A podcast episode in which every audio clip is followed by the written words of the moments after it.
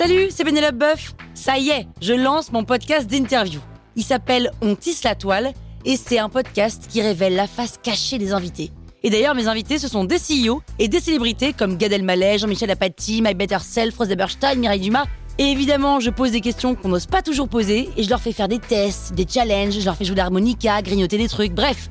Rendez-vous sur On tisse la toile pour découvrir une interview tous les lundis. Ciao La toile sur écoute. Salut, c'est Caroline Jurado. Vous avez envie de capter la crypto? Vous êtes au bon endroit. Un épisode par jour et vous aurez fait le tour. Vous allez devenir riche. Power Angels.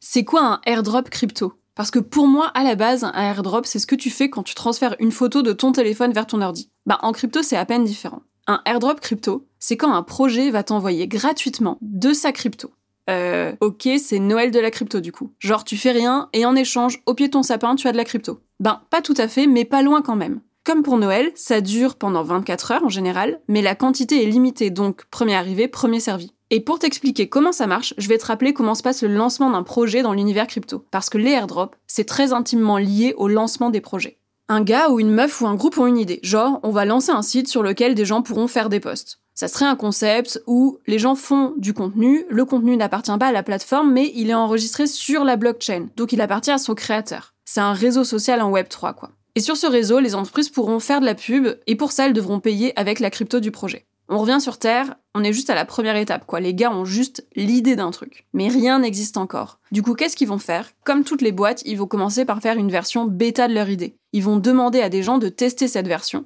ils vont commencer à communiquer sur leur grande vision pour voir si ça intéresse des utilisateurs potentiels ou si tout le monde s'en fout royal. À ce stade, la boîte elle est censée rencontrer ses early adopters. C'est des gens qui vont voir le potentiel du truc et aimer le projet, alors que c'est pas encore tout à fait un truc très hype quoi. Ça peut être plein de types de personnes. Dans mon cas, ça va être peut-être mes 20 000 premiers lecteurs, ceux qui me suivent sur tous les réseaux, ceux qui interagissent avec moi au moins une fois par semaine, ceux qui parlent de moi à leurs amis, etc. En gros, ceux qui non seulement aiment le service proposé par la boîte, mais qui en plus s'engagent, d'une manière ou d'une autre, dans le projet. Mais rappelle-toi qu'on est toujours au début là. Mais la communauté à ce stade, c'est une chose qui est très importante, car tout projet doit être utile. Ça semble un peu obvious cette histoire d'utilité, mais rappelle-toi qu'il y a quand même des boîtes qui essayent de vendre des cailloux de compagnie. Et en crypto, c'est pareil. Il y a plein de vendeurs de cailloux de compagnie. Sauf que c'est plus difficile à identifier parce que personne n'y comprend rien en crypto. Alors, comment est-ce que tu prouves qu'un projet est utile? Ben, en ayant des gens qui suivent ce que tu fais, qui te soutiennent et qui utilisent ou veulent utiliser ton service.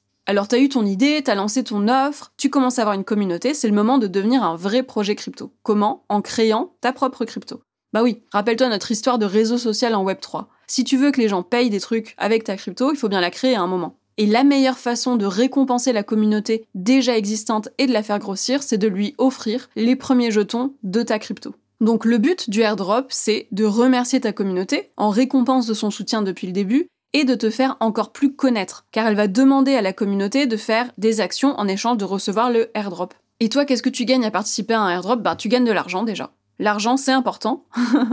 Le point, ce n'est pas si tu vas en gagner, mais combien tu vas en gagner. Des fois, le projet, c'est un méga échec et tu gagneras quasiment rien. Et des fois, tu pourras gagner plusieurs centaines ou milliers d'euros. La seule chose qu'on puisse dire, c'est que plus un projet semble prometteur, plus tu gagnes d'argent. Dans tous les cas, bénéficier d'un airdrop, c'est totalement gratuit. Et tu gagnes aussi des avantages, car chaque crypto est censé donner une utilité. Donc tu es censé débloquer des droits quand tu gagnes de la crypto. Tu pourrais avoir accès à des trucs gratuits, des offres plus avantageuses, etc. Et voilà, maintenant tu connais tout sur les airdrops. Power Angels, la toile sur écoute.